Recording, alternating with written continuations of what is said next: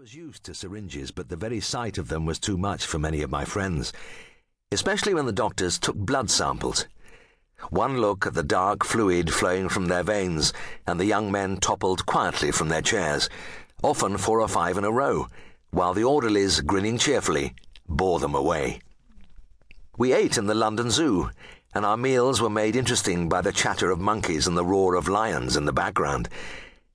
But in between, it was march, march, march, with our new boots giving us hell.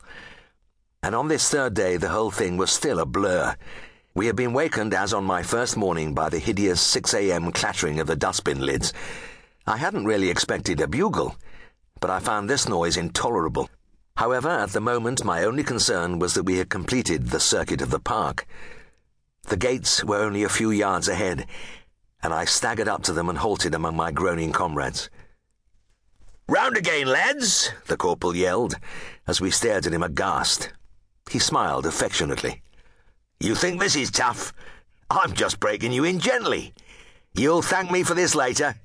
Right, at the double. One, two, one, two.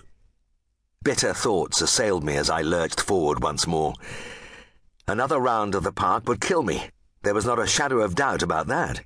You left a loving wife and a happy home to serve king and country, and this was how they treated you. It wasn't fair. The night before, I had dreamt of Darrowby.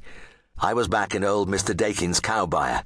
The farmer's patient eyes and the long, drooping moustached face looked down at me from his stooping height.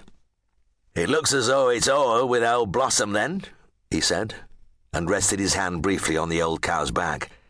It was an enormous, work swollen hand. Mr. Dakin's gaunt frame carried little flesh, but the grossly thickened fingers bore testimony to a life of toil. Aye, it's just the shape she is. The farmer bent and examined the row of knots along the four inch scar. By God, you wouldn't believe you can make such a mess. Just another cow standing on it. A cow's hoof is pretty sharp, I said. It's nearly like a knife coming down. This was the worst of very old cows. Their udders drooped and their teats became larger and more pendulous, so that when they lay down in their stalls, the vital milk producing organ was pushed away to one side, into the path of the neighbouring animals.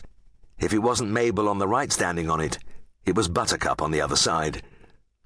There were only six cows in the little cobbled byre with its low roof and wooden partitions, and they all had names.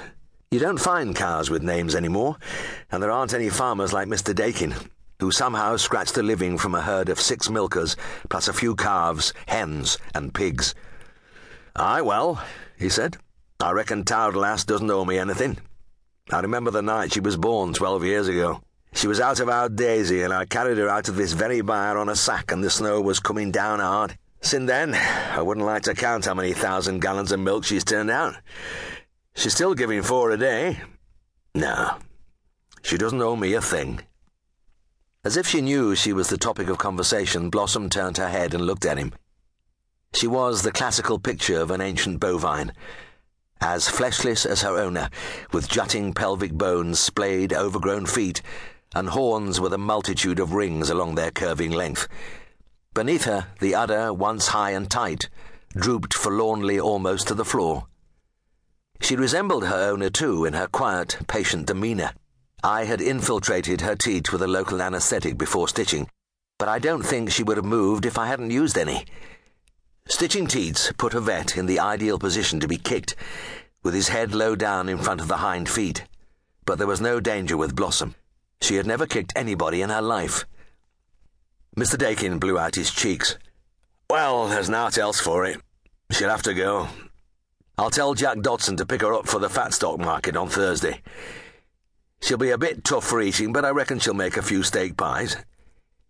He was trying to joke, but he was unable to smile as he looked at the old cow. Behind him, beyond the open door, the green hillside ran down to the river, and the spring sunshine touched the broad sweep of the shallows with a million dancing lights. A beach of bleached stones gleamed bone white against the long stretch of grassy bank, which rolled up to the pastures lining the valley floor. I had often felt that this small holding would be an ideal place to live. Only a mile outside Darrowby, but secluded, and with this heart lifting vista of river and fell. I remarked on this once to Mr. Dakin.